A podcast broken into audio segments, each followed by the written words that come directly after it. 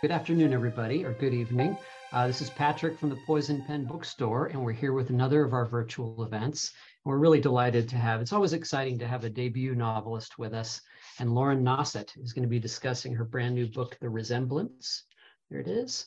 And uh, Lauren has signed a batch of books for us. There's a copy of that.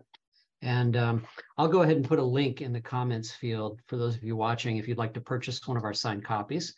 Um, and our friend Ashley Winstead is very kindly joined us to, to talk to Lauren a little bit today. And uh, she's done a couple of, of, really great events with us in the past. Um, one day we'll get you out here live, uh, hopefully for book three, right? Um, we did have her live. Yeah, I came yeah. for Housewife. You weren't. You weren't there. You were in Hawaii, which is why you don't remember it. which is an amazing, uh, amazing excuse. well, I've embarrassed myself in another way. no, way. you haven't. You know, I do this all the time. I'll Kathy. come back when you're there, Patrick. How That's that? right. It's it's really hard to some... keep up, but um, actually, and um, I'm trying to think who uh, Sandra Brown wasn't it? Yes.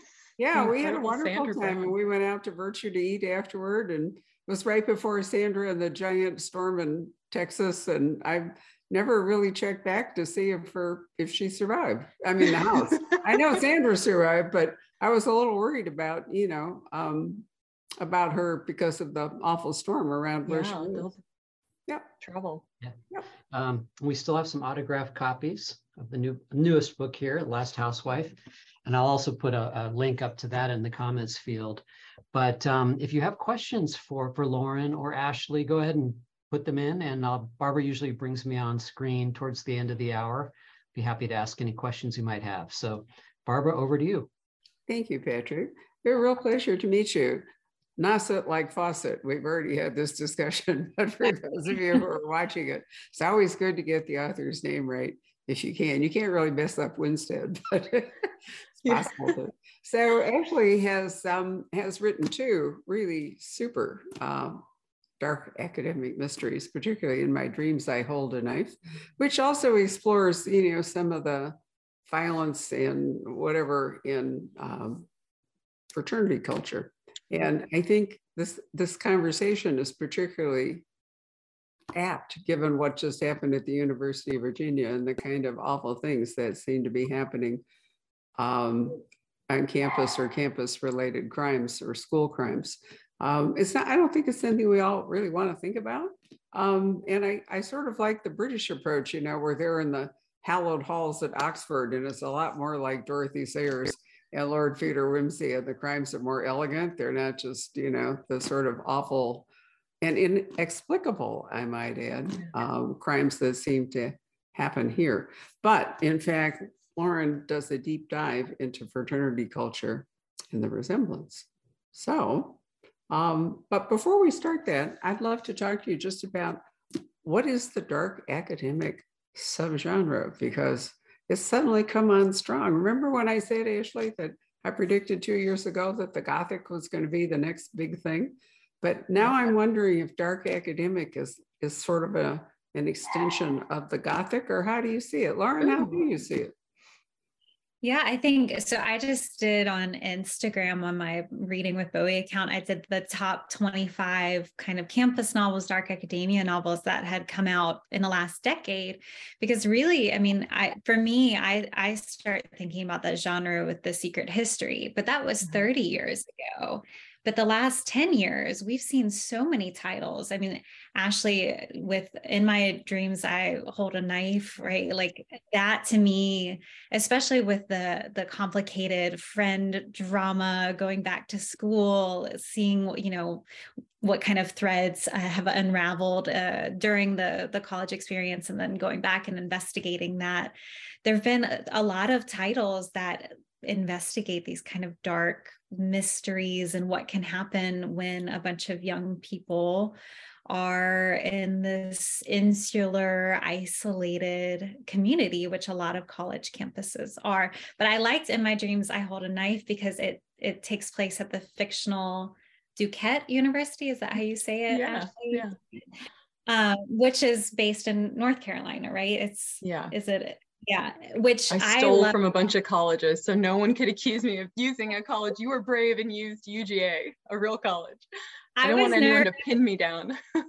right right right but i i love that because so many um like barbara said a lot of these dark academia or campus novels take place at the kind of oxford cambridges or they yeah. take place at liberal arts colleges in the northeast and then there's something there's something fun about and different about setting one of these in the south right yeah i totally totally agree and that was kind of part of uh, a question that i wanted to ask you about why why athens um, you know, why Georgia, why fraternity culture specifically as your focus. But Barbara, I recall, and I have been shamelessly using and stealing something you said when we talked, uh, crediting you, of course, but um, you said, you know, dark academia seems to be the new, you know, like um, manor, locked room manner um, sort of format or setting um, that kind of like uh, enclosed, rarefied air,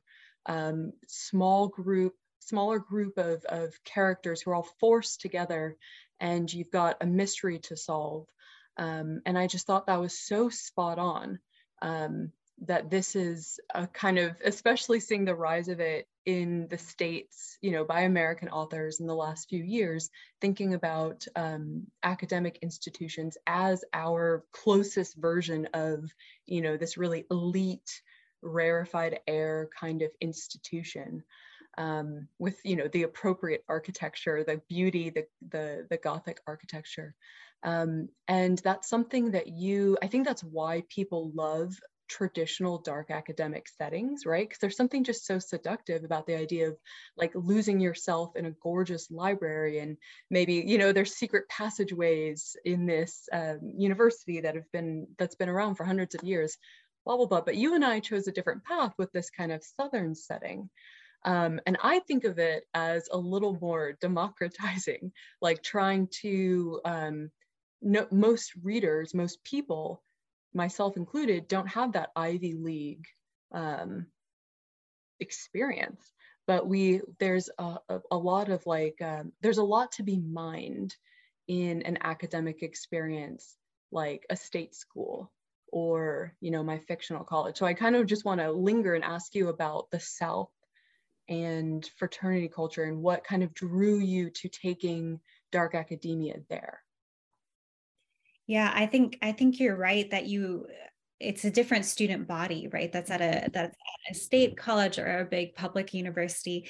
And then too, there, even though it's still can can be an isolated community if you set it at a big university like the UGAs of the world you're talking about an isolated community of 30 to 40,000 students True. yeah this is an isolated community of maybe 10,000 or 5,000 it's just a, it, it opens up it's still that locked door kind of mystery where you you assume it is someone within this close um, body of friends or within mm-hmm. this close community. But at the same time this community is a lot larger and then it allows perhaps for an investigation of of other things going on within the community. Because a lot of times i think the other the the draw of some of these campus novels and even um, one of the first kind of campus novels i remember reading was a separate Piece, john knowles a separate peace mm-hmm. and you know you have this sense of they're all so this is a boarding school but these boys are at the boarding school and it seems like they're they're safe and protected from the outside world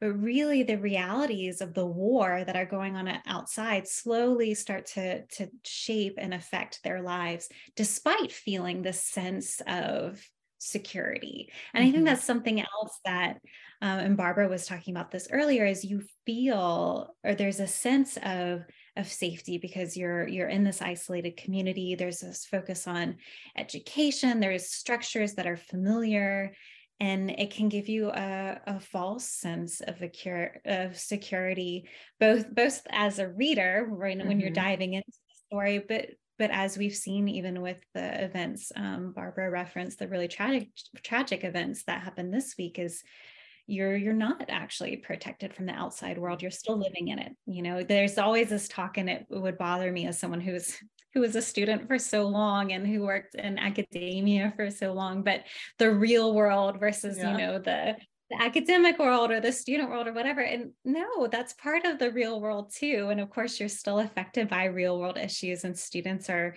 are dealing with real life issues while they're yeah. students. You know, and, and the the surrounding community and world can affect them just like it affects everyone else.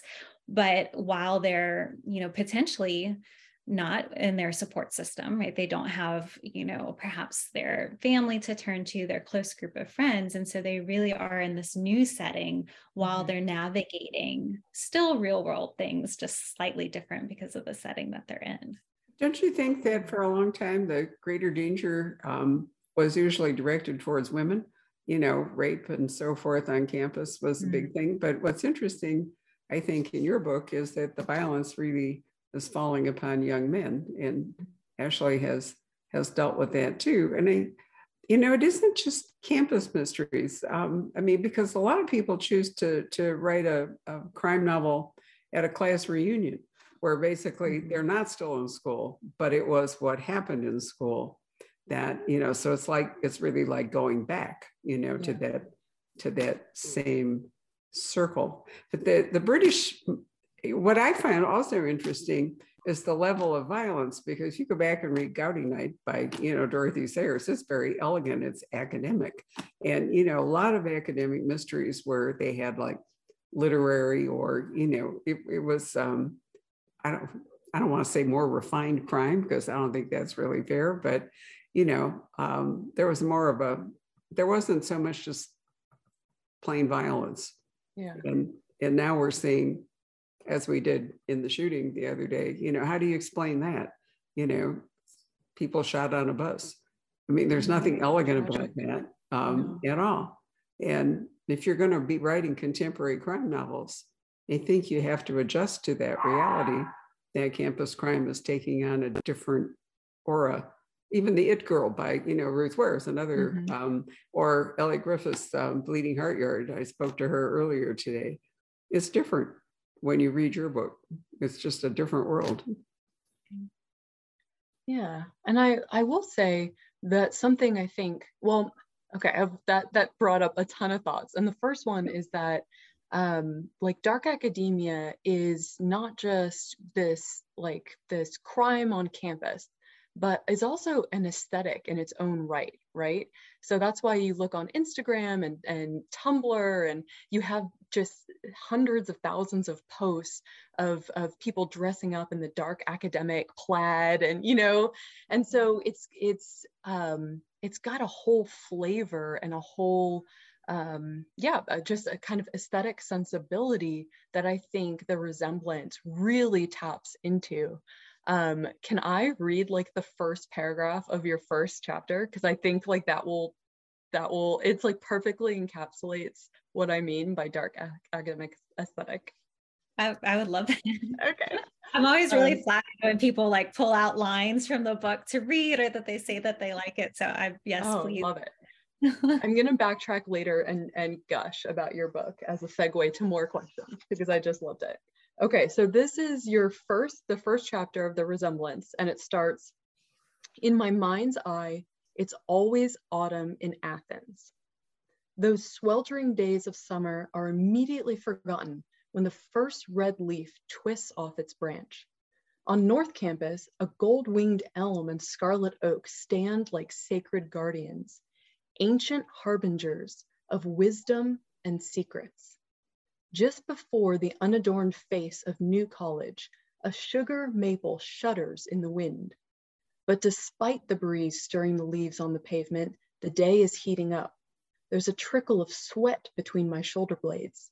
And there's something else, something I can't quite define, a tingling under my skin, a shadow at the corner of my eye, a feeling that the world's askew and waiting to right itself. Okay, so just in that, that beginning paragraph, we are on campus, it's fall, the leaves are turning, there's, you know, a, a, something unsettling in the air. That's like check, check, check, all, all of your dark academic aesthetics just kind of weaving together right off the bat. And I think that that is something just as much as the, the kind of campus setting and the idea of like untangling a mystery at college that people are here for the aesthetics of it. What do you think, Lauren? Like, how much did you think about that um, when you were writing The Resemblance?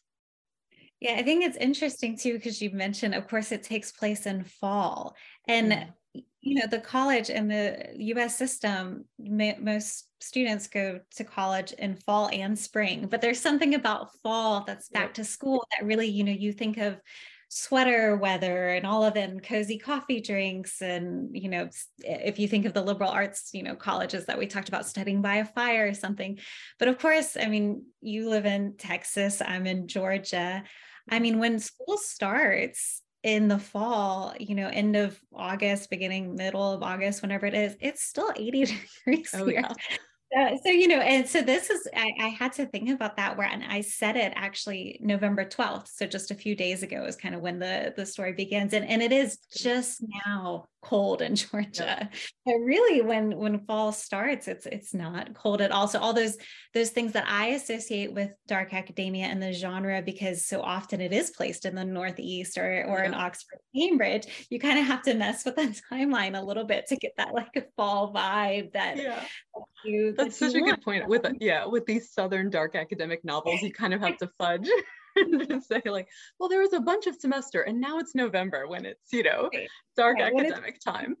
Yeah. And the days are getting shorter. I think that plays into it, right? The nights are lengthening. Yeah. Um, my editor said something interesting when we were talking about the the rise of this genre, especially now, right? Why now? And he yeah. was saying a whole generation of of people so younger people especially you know the ones on tiktok and uh, that are dressing in the stark academia aesthetic who grew up reading harry potter and really mm-hmm. wanted to go to hogwarts and so there's this kind of love of that setting mm-hmm. and of course the same thing you know hogwarts this fictionalized school they feel really safe right but then there's this yeah. this evil on the outside that slowly infiltrates which is very that, that again that very common uh, trope that we find in dark academia. Um, so, but yes, I did think about that. And as someone who really loves the genre, it was important for me to to set it in the fall. Um, I will say there will be another book coming that's set in the spring. So that's kind of interesting to think about um, in terms of you know what what do the leaves look like? And what is the what is the climate like? Yeah that, I, okay that skipped right to i was going to ask you about that because i was so hopeful that there was going to be another.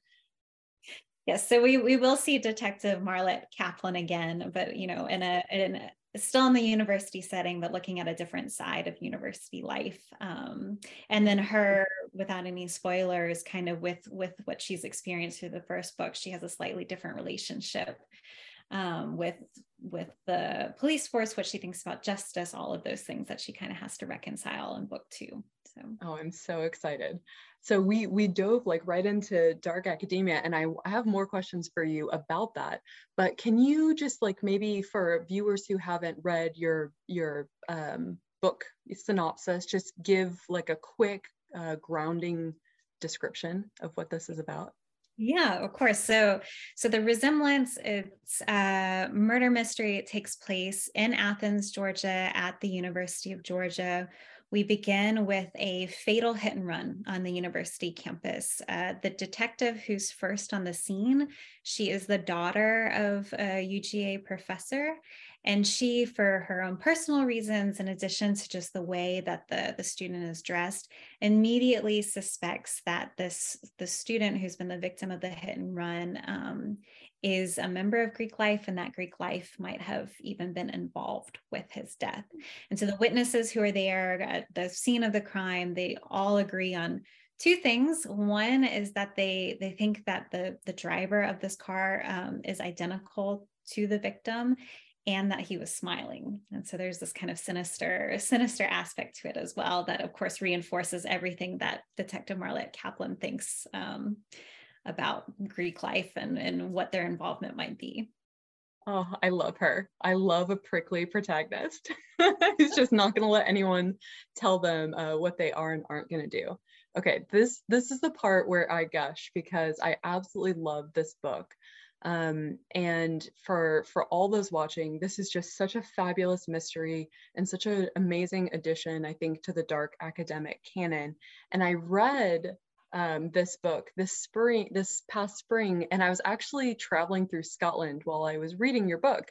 Um, and I did not want to leave my hotel room because I just wanted to stay and read.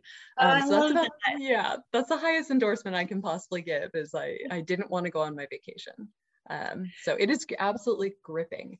Um, Can I say that we actually we connected a year ago uh, over a year ago through the kind of bookstagram community because I had read in my dreams I hold a knife and had kind of posted a picture with my dog Bowie which I do a lot with reviews and had struck up a conversation it's so lovely to then have had you read and blurb the book and then now be talking face to face for the first time after kind of messaging I always say that the the bookstagram on Instagram community is the best part of the internet because it really allows for these kind of relationships and it's so Yeah. cool to to be able to have this conversation and I know. because, yeah I was a honor for fan, I was me. a fan of you first so you know that thank you. That's uh you my lighting isn't good but i'm blushing if you if you can't see that. Um yeah i hope bookstagram stays the way it is um you know for all time so it is such a lovely wonderful corner of the internet where you know you meet so many wonderful people.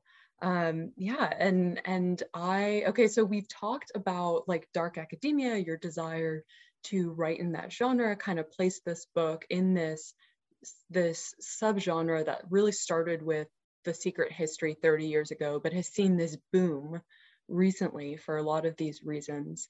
Um, but what what like drew you or inspired you to write this uh, particular story? Like, do you remember when uh, you were sitting there, maybe with your laptop or maybe taking a walk, however you you write uh, and create, and just thought, "Wow, this is the start of something." Like, how does that come to you? A character, dialogue?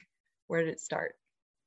Yeah, I actually, for this one, I have a distinct memory. It started with Marlitt. It started with her. She does have this really strong voice. And I remember it was late at night, and I just had this.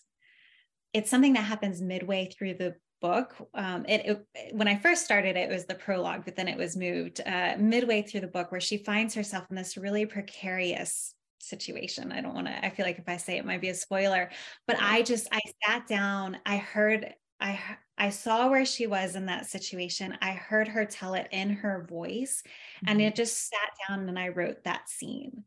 And I will say that rarely happens where I actually, you know, have a whole scene that I am able to sketch out, but it was just her voice was so strong in that moment that I sat down and, and wrote it. And so it really started with her, the, the- her as a, I don't even know that I knew she was a de- detective at that point. Yeah. It was just in this situation and it started with her voice.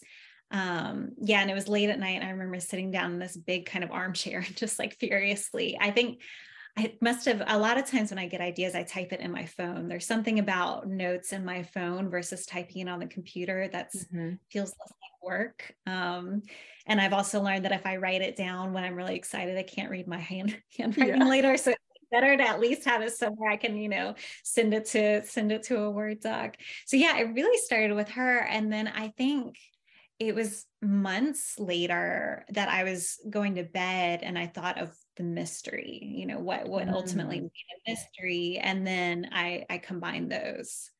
Oh, Um, so because she of the was time. first. She was first. Yeah, she was absolutely. I mean, which makes a lot of sense just based on her personality that she would kind of insist in my in my head to be first. But first. It started That's with great. her. I Uh, do the notes in the phone thing too, but I have very lazy thumbs that don't want to type for for that long. Um, and I guess yeah, that's how I type. And so all they're never very useful because I try to shorten every word. Um, because I'm Mhm. just you know can't be bothered to to type whole things out. So I admire your your notes app discipline with that. So do you write you write in your computer or do you write freehand? Oh no, I write in my computer. I also um, cannot read my own handwriting, mostly because I grew up thinking that cursive was really the only way, you know, it's like the fanciest way to write. So it was the only way I should write. And so now my um, my handwriting looks like someone trying to be a fairy tale princess. it takes me about 30 minutes to write uh, a, a paragraph. So uh, yeah, it's all typing. Yeah. I didn't, for me, there's something about sitting at the computer. It feels like work, and which of course I have to do at some point. But at the beginning stages, I really love writing in my that feels more inspired for what I guess because I can if I'm on a walk or something and think of whatever it is I can type I can't yeah. talk into my phone though I talked um, to someone recently and she said that's how she wrote is she'd be on a oh. rock walk or run and she'd dictate to her phone but to me I have to see I have to see the text the language like yeah. writing yeah. otherwise if I'm talking I feel less articulate for whatever reason. Just a visual person, I feel, or maybe that's how it works. So, Lauren, you're you're referencing earlier work. This is a debut novel. So, tell us what earlier work it is you're talking about. Uh, well, so I guess I was a I was a professor, and so I've written books from a scholarly perspective and articles from a scholarly per- perspective. But I also I've written um, this is my seventh novel I've finished. It's the uh-huh. first work of fiction I have published. So I had to mm. write, I think, a lot of uh, not great books before I got to to a book where I I felt like I had something. So for all the writers out there, keep keep going at it oh, because oh, yeah. yeah, it took me seven seven tries and there there are six you know books saved on my hard drive that are full you know 90,000 whatever thousand word books but they they just weren't right you know so. What do you think that what do you think they were lacking that um, didn't arouse enough interest in a publisher to but what what were the weaknesses that you think you had? Uh, plot. So i i was trying to write literary fiction and i think for because that's what i was reading um but for me writing a mystery there's already th- these rules that you have to follow right you you have a direction right there is a mm-hmm. crime that needs to be solved and then you just go from that point where i was trying to write literary fiction i think i I needed more parameters, you know, just um, just having something that was character driven wasn't right. enough for me. I needed. Well, I do think that's a, a, huge benefit of crime, especially for new authors or mystery, is that there's a mm-hmm. scaffolding, and you know, it does it does allow you to structure. Laurie King and I have had this discussion many times, uh, and with other authors, um, and it you know, it, it you do need a story I mean, you really, you know, characters are wonderful and, you know, plot should arise from character and what they will do. Landscape is terrific, all the rest of it. Um, but if you're going to have an actual story, you know, you do need some kind of a, of a structure. And, you know, I've had lots of conversations. I myself like, I like investigations because my mind works best if I start somewhere and I move forward towards, you know, it must be the legal training or something. Um, I don't do as well with the really twisty psychological drama where you're never quite sure where you are and you're not ever mm. sure where you're going to end up. Um, right. I mean, I, I read them and I like them, and some of them are wonderful. But my own my own mind works better in in the more straightforward, you know, police procedural or private eye novel or whatever it is where things move forward. And and I do think that that is um, the, the sort of puzzle aspect of it also, I think, is often important to readers. I mean, there, there isn't really a puzzle to solve in a lot of psychological fiction that comes out at the moment. You're just there for the ride, right? You hang on and it goes wherever it's going to go. And then you go, wow, and there's another twist and whatever. But but it's it's not really likely the reader can't work it out. That's sort of the point right? Oh yeah, that that haunts me. is stumping readers, yeah. Yeah. Uh, so you know, I, I, it makes perfectly good sense that you would finally have come to, you know, publishing a novel because you solved the structure problem. But now that you've seen it, that doesn't mean that you know you can't maybe resurrect some of your literary fiction and actually embed a plot in it. Yeah, I, I think so. That someone asked me that the other day at a talk if there were any ones that I would resurrect, and I thought there's one of the six. There's there one. But parts I, of one. You know, I yeah, mean, you know, not, yeah. I mean, books are made up of so many different things that I feel like nothing's ever really wasted for a writer. As long as no, you. Sometimes you need uh, more life experience right? Like it's something that maybe now you know with a few few years and other experiences that i've had you know i can go back to some of these novels with a new perspective. So i think but but to me it's the fun thing is coming up with new ideas. So it's uh, you always want to start the new the new mystery. And whenever i'm getting close to finishing one, I know that I'm getting close because I have an idea for another one that I really want to start. And I, I resent having to finish the one I'm working on. because to I, I think, I mean, I don't know how you are, Ashley, if you have so many just starts of ideas that you have and want, you know, people always want to give you ideas as an author. And it's like the ideas aren't the problem. It's yeah. It's, it's the follow through. exactly. The idea is great. You know, I can sit down and write a 3000 word idea but then i have to write the next 97000 yeah. words to finish it and make everything uh, work I am laughing because we are so much the same on so many levels. Like I also the ideas are not the problem. That's I I know I'm finishing close to the end of one book when the next one won't let me go. Um, and I too, coming out of academia, struggled with plot. Um, and and you blame academia. I like that. I do i do because like you said um the kind i wasn't reading a ton of genre fiction in my phd program. You know i was reading just literary fiction really. It was a really narrow focus. And so you get it in your head that what i'm using this in in scare quotes but what good books are are that sort of like model of, of literary fiction and even more in particular like the mfa program since the 1960s version of literary fiction that's just kind of like dominates the market. Um, and so that just wasn't working for me for my brain or my voice.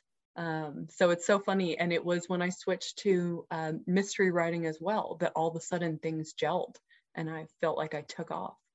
Um, oh, that's that's fast. Okay, well, I have, a, I know you're supposed to be asking me questions, but I have a, a question because you did these two kind of mystery, mystery campus novels, right? Yeah. My dreams, I hold a knife, and that last housewife. But in between, you did a romance, which is the only romance I've ever read, and I loved it. Um, and I oh, recommend it to so many people who I know are romance readers who have also also loved it. But how did you go from yes, the ac- academia background to the campus novel?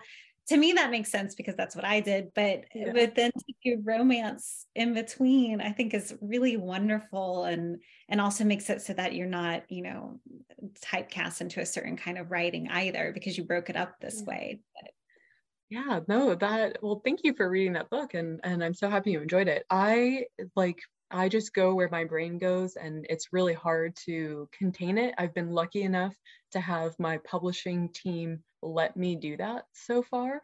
Um, we'll see how long that lasts. Um, but I will stay, say a consistent theme is just really stealing shamelessly from my professional life. So there was coming out of academia, it was dark academia. Um, the characters in my romance book and, and future romance book are involved in the world of politics where I moved after you know academia so it's mostly just me sitting around at my day jobs thinking like you know it would be a lot more fun if, there, if, there, was you know some some murder to solve or some uh, you know it would be great if there was you know an ex-boyfriend showed up right now. An office um, romance that is just the, the through line. Well, I mean, they they say to write what you know, and I mean that's that's very much for me setting these novels in the in the campus setting in the a- academic setting. That's very much what I know, and I'm so impressed by people who do the world building involved in fantasy right? Oh, yeah. I, am sure they're still taking characters and and you know aspects from their lives but just that that kind of world building or in sci-fi is just amazing to me as someone who who feels like i write what's it is it what is very close to home so. Well i have to ask speaking of close to home are you are you currently a professor? Like working as a or are you full-time novelist now so right now, full-time novelist, I will say I miss teaching. The yeah. my last year of teaching was in 2021, and that was we were on Zoom, you know, teaching still, wow. which is kind of sad. I that can't even imagine. As classes I taught were were not in the classroom; they were, you know, on the computer. But um, so yeah, so not teaching. I was teaching though when I wrote both the first and the the second book. Um, so they, you know, but I wasn't at UGA, so I think there is something about not being right in the setting in which yeah. I'm writing, and even the the UGA, which is of course a fictionalized version of, of the university, but it's also a nostalgic version of the university. It's, it's more probably similar to the university that existed a decade ago when I was mm-hmm. there um than than what it was when i was when i was writing the book um i was going to ask about reactions from your from your like fellow faculty and and students to hear because i i too like jumped out of academia and then wrote my dark academic book. Um so yeah, brave to do it. um, so when I I did a reading last week in Richmond, which is where I taught at Randolph Macon College, and that's where I was when I was writing um, both of the books. So I was in Virginia writing these books set in in Georgia, um, and it was nice. A lot of my old colleagues, um, professor colleagues, came out and um, were there, and they've been super supportive. And I think, you know, we're all you know within the university we're we're critical of certain aspects of it from the inside too. So I don't think it was and and even with Greek life, I think we can, you know, on one hand acknowledge that in a in a setting and in a world where students are feeling increasingly isolated and alienated and are struggling with mental health issues uh, among so many other things greek life greek letter institutions can offer a community um, to mm-hmm. students who are, who are away from their their friends and family and at the same time, there are problematic um, behaviors that are part of this culture that can have really tragic consequences. Um, and so for me, I more brutal for boys than do you think fraternity culture is more difficult than sorority culture? I think we've seen in terms of fatalities um, that are related to to Greek life incidents, there have been more fatalities associated with fraternities. But I think this culture and uh, Marlitt, uh, the detective, who she says she kind of collects the the misdeeds of Greek life and and these statistics. Um, oh, and if for people interested in, in more the um, nonfiction side of this, um, John Hechinger has a book called True Gentlemen, and he he was at he uh, he spent about two years uh, f- uh, with different fraternal organizations across the U.S. and has written a, a, book on on that experience and a book on different both fatalities, but also the sexual assault that happens mm-hmm. um, at some of these parties. So I think it's it's dangerous for both, but for different reasons. Um, and so this this book in particular looks at the effect primarily i think it's interested too in this this perpet perpetrator victim cycle. Like that's something that um, the novel it's a, something i was interested in these power dynamics but then something that the novel itself uh, investigates. But i think so Marlitt quotes a lot of these uh, statistics that have come out recently, um, like the fact that women who are you know in in sororities are more likely to be raped and that men in fraternities are more likely to commit rape. And those are based on studies that have come out recently um, and then the fact that every year at least one fraternity member dies in a fraternity related incident. And when I was finishing the, the draft of this novel, that was in 2019. And that year, five men at five different universities died in fraternity related incidents, mm. uh, which is so, I mean, so unnecessary, so tragic when you think of all the friends and families. Um, you know, I know both both Ashley and I have experienced sudden loss this, you know, this past year. And it's just to think that that happens to anyone is just awful, or that you could send your your student off to college and they don't come home, right? And so there are, as much as it can offer a community, there are real problems that need to be addressed um, within these. Within these well, there are. I mean, you know, you're you're so right that for me, I went um, I went from Chicago to Stanford and I was kind of law. I was too young. I was one of those students that back in the in the 50s was jumped up courses. So I was barely 17 when I went 2,000 miles away from home. And it was a very strange culture because Stanford allowed fraternities, but it outlawed sororities. Hmm. So the boys had all of the structure of Greek life with its pros and cons, but the women were faced with a lottery system. We didn't even get to choose who we lived with or the places that we lived for a first couple of years. So it was very difficult to cope with no real sense of community. Um, you know, I um, I've forgiven myself for a few mistakes I made because now I recognize, you know, that that was probably not in any condition to actually make them. But I would have liked, my mother was the president of um, her um, Delta Gamma at Northwestern, and she had a hugely positive experience of back in the 30s of um, sorority life. And, mm-hmm. you know, it was just very strange for me. I felt like there was a part of my college experience that I never got to have and that I would have benefited from it. But I'm wondering if that's changed because I'm talking about the end of the 50s, because, you know, I went in 58 and graduated in 62, and life is so dramatically different now. I wonder if I would have the same reaction if I were, you know, young and starting out today, because I don't have any real experience with contemporary academic life. Yeah. And I mean, oh, go ahead. Go, ahead. Oh, well, uh, I was going to say, so I went to Georgia. My mom also went to Georgia, um, and she was a KD, and so really wanted me to to be a part of sorority. For her, it did. She was also shy. She's not anymore, but at the time she was, and that that was how she she made friends. And actually, I think she really feels like the the friends she had there, some of whom she still keeps in contact with, right. they brought her out of her shell and really changed and i think maybe offered that part of that experience that that you felt like you were missing that was you know a, a huge part of her experience and i think why she enjoyed um, the college life. And to this day i mean the the greek letter institute or organizations they offer so much in terms of and i will say i wasn't a member of a sorority but i did go to fraternity parties. So i i was around um, that community and what what uh, you know the kind of social network that it offered too but ashley i didn't mean to interrupt you. No no i was just thinking about um you know i don't think that the phenomenon of having vastly different rules for fraternities and sororities has changed um because when i went to school um you know it, it was still it had been and, and was still and i believe is still a thing that you know, there were sororities and fraternities, but fraternities were allowed to have parties on campus in their houses, and uh, sororities weren't.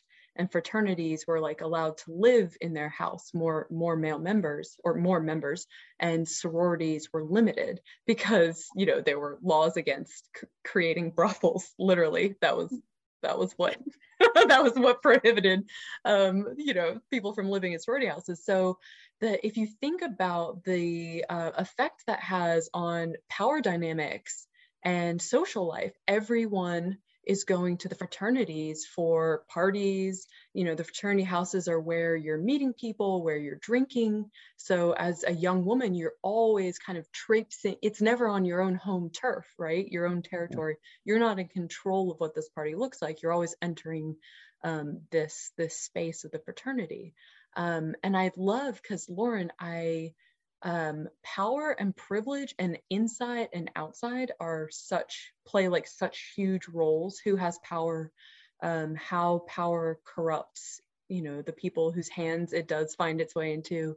And so I'd love to just ask you about that because that's just such a huge part of this book. Um, you know, through you exploring the Greek system at UGA. So can you talk about like privilege um, in this book? And what Greek, what the Greek culture looked like in the resemblance.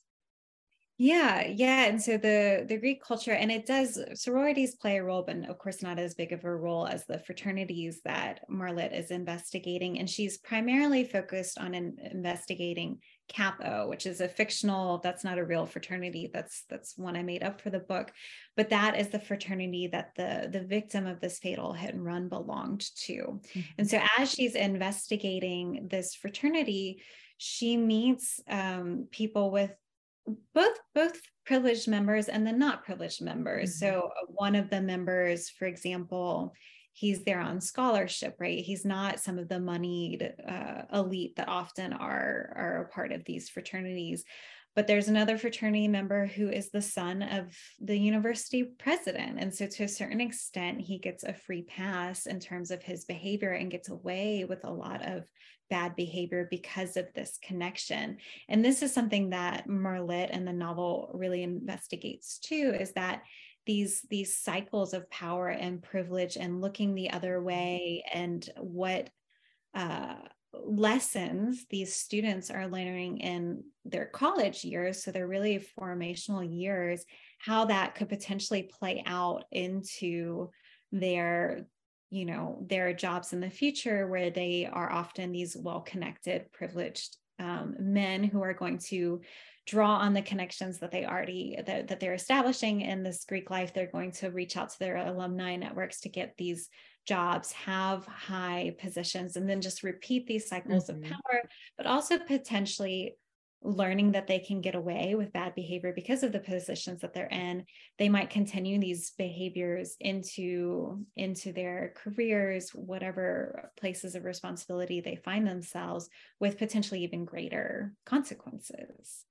Yeah i so something i love about marlitt is that, you know, I think Amy Gentry said in an article she wrote for Crime Reads when she was talking about dark academia as a genre, that one of the central tropes is that fish out of water.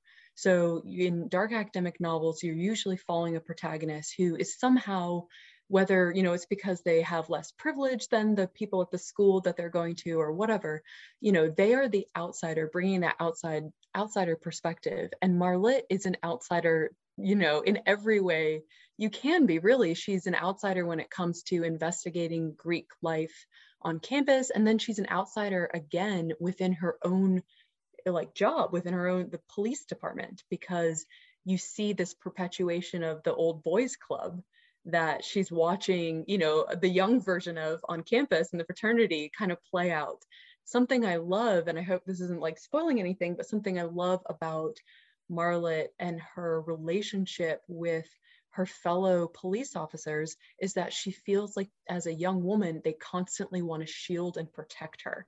And that is something that drives her nuts. And she just wants to you know she feels that as infantilization. Um, and it's like the most um, saccharine and kind version of you know uh, misogyny that that you can get. But it's still she feels that as a so, can you talk to us about Marla as this outside force, kind of bringing her perspective? Yeah, I, I think one thing I loved about her is that she is the the daughter of a professor. So to a certain extent, she she has this insider outsider perspective where she's grown up in this world right yeah. in a in a college town but you're right she's not she's not a part of that world but she has this inside knowledge that allows her to critique certain aspects of it because she is familiar with this outsider perspective as the daughter of a professor and then you're right and i think this is another um, thing i wanted to play with setting it in the south is there is mm-hmm. Southern chivalrous nature that can be incredibly patronizing. And that is what she experienced, where, uh, like, her lieutenant, for example, wants to protect her from all the bad cases because she's a woman so the the men in in the you know in the homicide unit are assigned whatever cases but he wants to put he sees him as a father figure and her as a daughter figure and it creates this hierarchy beyond just the profess, professional right lieutenant detective hierarchy that extends just because of her her gender because she's a woman.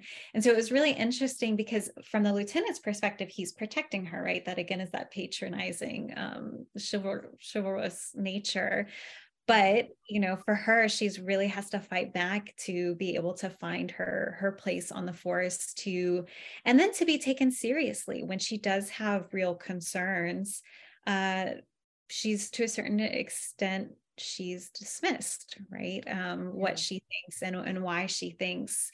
And even though some of it she she does have her own reasons her own prejudices but she also knows these statistics and she's in a way she's more familiar with this um, college world this uh, academic world than her peers because of mm-hmm. her kind of inside knowledge with with her mother. But she's she's always discounted. And and to me i like protagonists and detectives who who have to come into conflict to prove themselves to to yeah. um, you know that kind of additional tension as they're solving the mystery so that was uh even though it was frustrating for marlitt uh, a fun place to write from for me as the writer I love that. And I was thinking as Barbara was talking earlier about loving investigations, um, that your book like sits in between you know this kind of dark academic which tends to be you know you've got your students on campus and there's something you know with with it girl or or some of my books and and or amy gentry other folks who are writing but yours is this kind of the resemblance is kind of this um, amazing meld between this investigation since the protagonist is a police officer and that dark academic novel. And she kind of uses the fact that she's a young woman to slip between those two worlds. Um, and I think that's that that was just so fascinating to read. I loved that. Thank you. It seems to me that a common theme, well, not common, but oftentimes what you have, you know, in students is that you have people who are fizzing with hormones and, you know, their judgment is not all that great and they're inclined to do really stupid things particularly I think boys more so than girls. And and those stupid things, it becomes clear can affect their entire lives. And so it often just leads to cover up. Either they try to cover it up, their friends try to cover it up, or their parents or whoever the adult responsible for them tries to cover it up. And that I think plays out in the class reunion mystery. There's usually something that happened that got covered up, which is Elly Griffiths' Bleeding Heart Yard that I was mentioning to Lauren is really a wonderful book. It's 21 years after they were in school, and yet something that happened in school drives, you know, what's happening too. And that's true in the It Girl, the Ruth Ware book that yeah. she wrote this summer. Um, but you know, you are, you know, you're dealing with late adolescence, which is the time when people are more inclined to do dumb things than probably any other time in their entire life. And they don't consequences are not um, are not part of it. You know, not really thinking about consequences. I mean, we've seen that play out on a national scale pretty recently. You know, consequences aren't part of you know the gestalt there. Um, and well, I've tried to be tactful. Arizona State. You're being so tactful. I know, um, but I mean, you really do see it. You know, if you you have basically, a, you know, kind of a giant frat boy who was, you know, in charge for a while. Yuck. There've um, been many of them, Barbara. yeah, um, but I, I, you know, I, I think that from a plot standpoint, you've got all kinds of, um, you know, potential crimes and so forth that you can create out of this pool that are not going to stretch credulity at all because you know we all know and we probably all did things that that were rash or things that um, you know some of us escaped really serious consequences and some of us didn't. Um, some of us regret them some of us you know don't whatever. But it's just an interesting time of life. It's a mm-hmm. really interesting time of life for you to be depicting. Um, and so I, I think that's part of the appeal of the dark academic is that maybe more mature readers can kind of remember, you know, what it was like and think either I had a lucky escape or I wish I'd thought of that or whatever, you know. Take me back is, is a very powerful thing. Yeah. I think oftentimes as we as we grow older, certainly for me, and it's something that's come up recently with other authors and all, as we age, the things that we that we regret are the things we didn't do much more than the things that we did do. We learn to forgive ourselves for the dumb things that we did, but you can't really recover the things that you turned away from. Um, and so that can play into it too, because really college is what's going to shape the future for so many of these these people. I know it's a fascinating genre. I really, it really is. Really like it. it. My agent has asked me many times like why do you keep returning to college you mm-hmm. know for for a setting and i mm-hmm. think it's you just hit it spot on barbara it's like this really attractive um, moment of possibility in a lot of mm-hmm. people's lives um, where you've got those hormones fizzing um, but you also have like in the back of your head that there's a, kind of an excuse for your whatever behavior you end up indulging in because you are it's like this is the time of life to do it and you do have those hormones fizzing and so there's just so much possibility there and it can skew really dark and it can skew really great Think about the Amish. You know, they have something called a gap year. There's several really good Amish mysteries. And one of the features is they bring these children up, you know, in a pretty rigid setting, very controlled.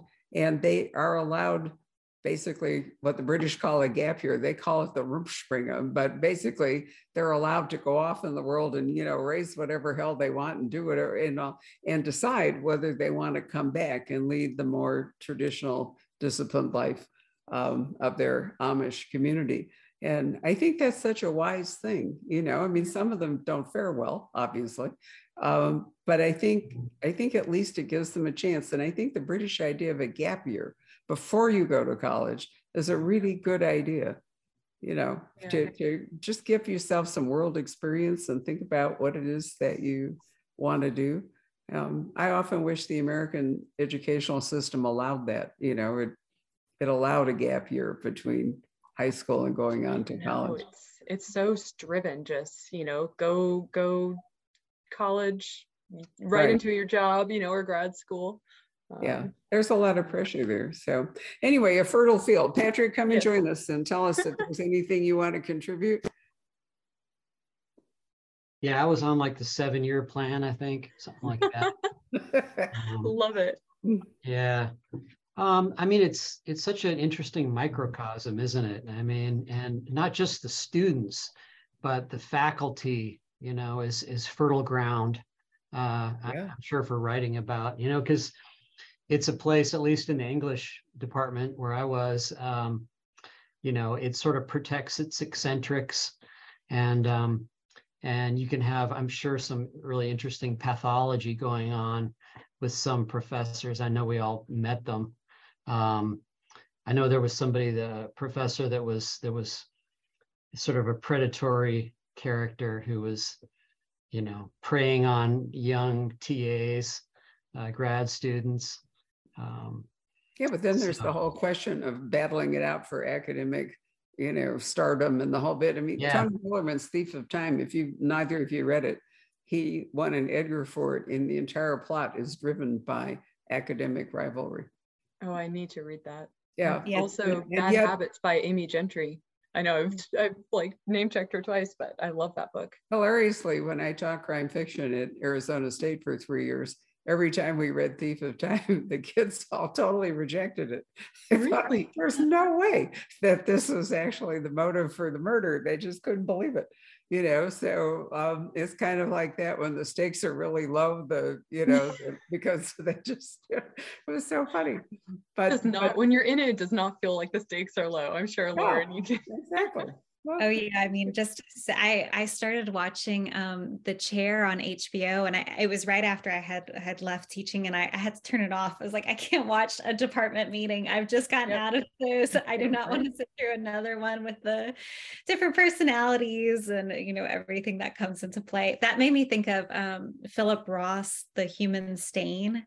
Have y'all read that when it just comes to um departmental dynamics and faculty egos and uh, just everything at at play um, at the university. Yeah, it's it's such a rich rich setting on both sides of the desk, right? Both yeah, both even, even talked about faculty mystery, faculty, you know, as part of dark academia, but there are quite a few crime novels in which it's not the students that are at play, it's the faculty that are, you know, the administration and so forth. And so, each each department has its own kind of, you know, pathology or different flavor yeah. to it.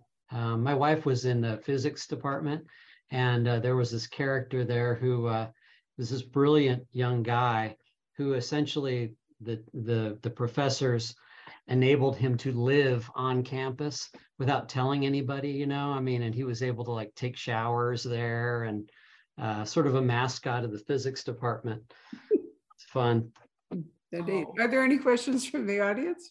Um, not many, which is why I'm kind of freestyling a little oh, bit. okay. Um, let's see. Uh, just people that are weighing in about uh, how intriguing the book sounds. And um, well, one question is about, does each of you have uh, you know, favorites when it comes to uh, mystery novels or crime fiction? Who are some Hmm. of your faves? Lauren, you want to kick it off? Well, I mean, I've been reading all these dark academia mysteries, so I'll go ahead and plug Ashley's book for another time. Um, in My Dreams, I Hold a Knife uh, by Ashley Winstead here. There's also, if you like those return to campus uh, group of friends who've done something bad and it un- unravels uh, when they return. Uh, there's The Girls Are Also Nice Here, which is another Mm. one of those return to campus mysteries that I highly recommend. Um, I just finished The Cloisters by Katy Hays, which is a different Wonderful kind book. of I mystery. Yeah, to read that. Yeah. It's really, really super. The tarot stuff is phenomenal. and Yes. it's very gothic. I mean, the setting itself feels very gothic, so that's really wonderful. But and it's, it's in a museum. It's set at the Cloisters, the Metropolitan Museum of Art's medieval. Um, but you know, there again, a museum is not that different, you know, than From a, academia. scholarship, ac- uh, you know, the Yeah. scholarship, the comp- competition of finding that first discovery feels very similar to how it can be in an academic field when you're writing and publishing articles.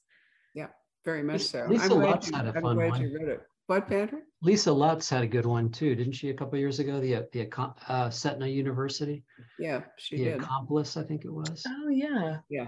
She's good, really good. Um, How about you, Ashley? Anything you So- want to recommend? Yeah, recently, this is not dark academia, but I was totally just, it felt immersed in You're Invited by Amanda Jayatissa, which is um, a book that came out in August. And it is about um, an influencer who goes missing from her wedding in Sri Lanka. Yeah. And her best friend, whose ex boyfriend she was marrying, is accused of you know her her possible murder and it is uh it was pitched as crazy rich asians meets lucy foley like the guest list and it was so spot on so if you like like extravagant wedding over the top weddings with a whole cast of nefarious characters and nonstop you know uh, sinister action hidden behind facades of well-meaning people um it's that that novel is fabulous and then, of course, I have to plug um, May Cobb's My Summer Darlings for folks who haven't read that book. May is just phenomenal. Um, and I love that she's just making a name for herself and carving out this brand of East Texas women behaving very, very badly and drinking copious amounts of whiskey um, and, and, you know, getting up to slightly murderous things, maybe. I just love that. She does it so well. She's a really wonderful author. If you're interested in the Jayatissa, I did a, a Zoom event with her. She's in Sri Lanka, so we had to adjust the time. Patrick, you were, alas, because you you like her a lot. Um, you were in Hawaii once again when A little when bit did that. smitten with her. She's uh she's a lovely, very really good. Is. amazing. Yeah. yeah. Yep, The dark, uh, the dark wedding subgenre could be kind of an extension of the, you know, sort of the locked room Right. idea. Uh, a question, I was just going to say, a question has come in um, for Lauren. Uh, Sherry would like to know. She says, "Congratulations on your debut. What did you What did you do when you found out your book was going to be published?"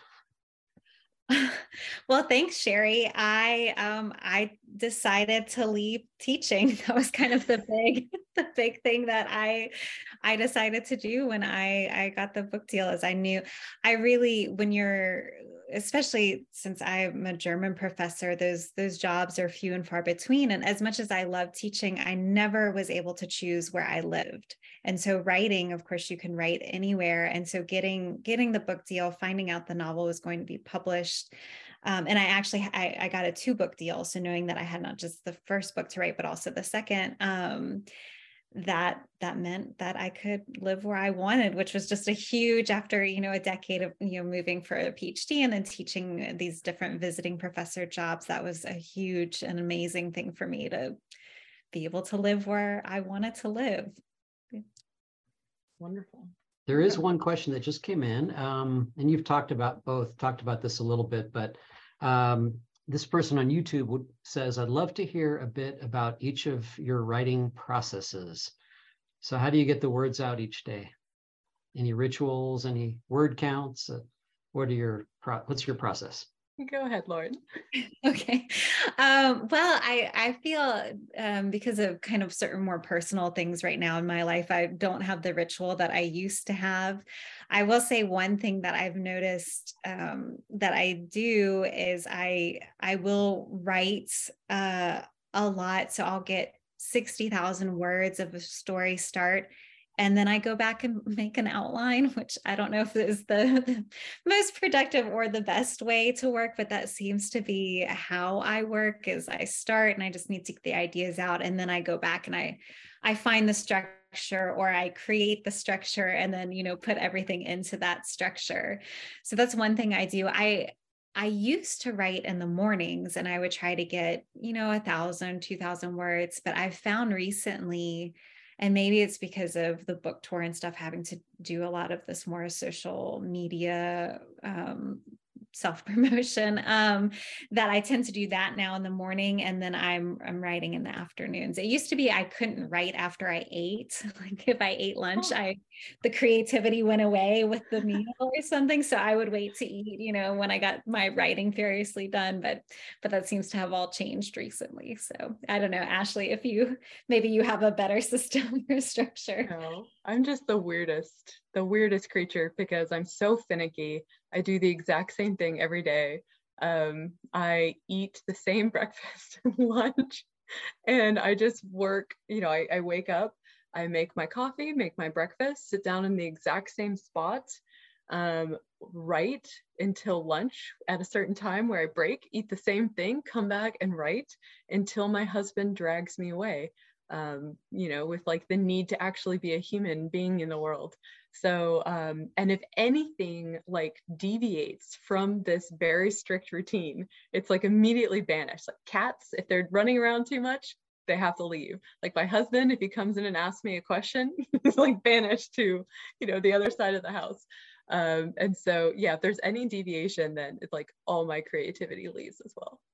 But I love discipline. I think so many, so many writers, I mean, you really do, you have to have a discipline, a routine. It's almost like athletes who have to wear a certain sock, right? That that routine becomes the lucky sock. If you can just keep to the routine, then you can get the work done. But yeah. if that sock is in the wash or something happens to the routine, then it, it just it, it really does feel kind of precious and um ephemeral in that way, right? That it can just disappear. Music or no my music? lucky sock, which is this necklace. What is that?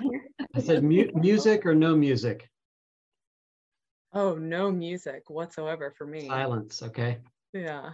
Normally, no music, but I, there are certain. So, one of the scenes in the resemblance, which takes place in a basement, I wrote listening to the same song on repeat. There was something about just the the themes of that song and the kind of darkness of that song that helped me write that scene. Um, and it was actually what I was going to call the novel first. Ashley, I don't know if you're like this, but whatever my novel is called in my Word doc is not normally what it ends up being called. Never. I've um, never struggled with the title. Yeah, it's always changed yeah it always so i had called this novel in my head and in the word doc grotesque animal mm-hmm. uh, which comes from an of montreal which is an athens band song called the past is a grotesque animal there's actually a reference really early on to that to that song in the novel itself and that's what it was called but my editor felt like it sounded like a young adult mystery title which did not mm. fit the themes of this of this novel so it changed but that think that's every once in a while to get into a certain headspace maybe but most of the time i'm with ashley i, I tend to like to work in silence yeah oh. i love thinking to music you know in the yeah. shower on a walk um but then once i get to and i will do the exact same thing where there's like two songs per book that i listen to on ad nauseum on repeat and then silence when I write. So um, really, really fun person to live with over here between, yeah. So the lesson from all this is that writers have to have understanding families, spouses, whatever exactly. it is. Ladies, it's really been a pleasure to listen to you both. Um, Lauren, congratulations again on publishing The Resemblance, your seventh, or is it eighth? Um, but Yeah. first published novel, so very exciting. And Ashley, it's wonderful to see you again, The Last Housewife. Um, we still have signed copies, and I'm hoping that we'll see you for a book next year at some point. Yeah, I can't wait. Thank you so much, Barbara and Patrick and Lauren. Congratulations. Love your book.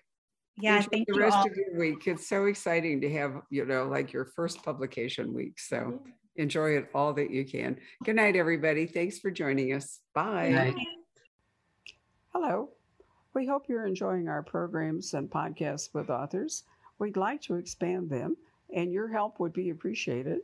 Please make a donation at poisonedpenfoundation.org. 100% of the proceeds will go to help connect authors with readers in this difficult time. Thank you.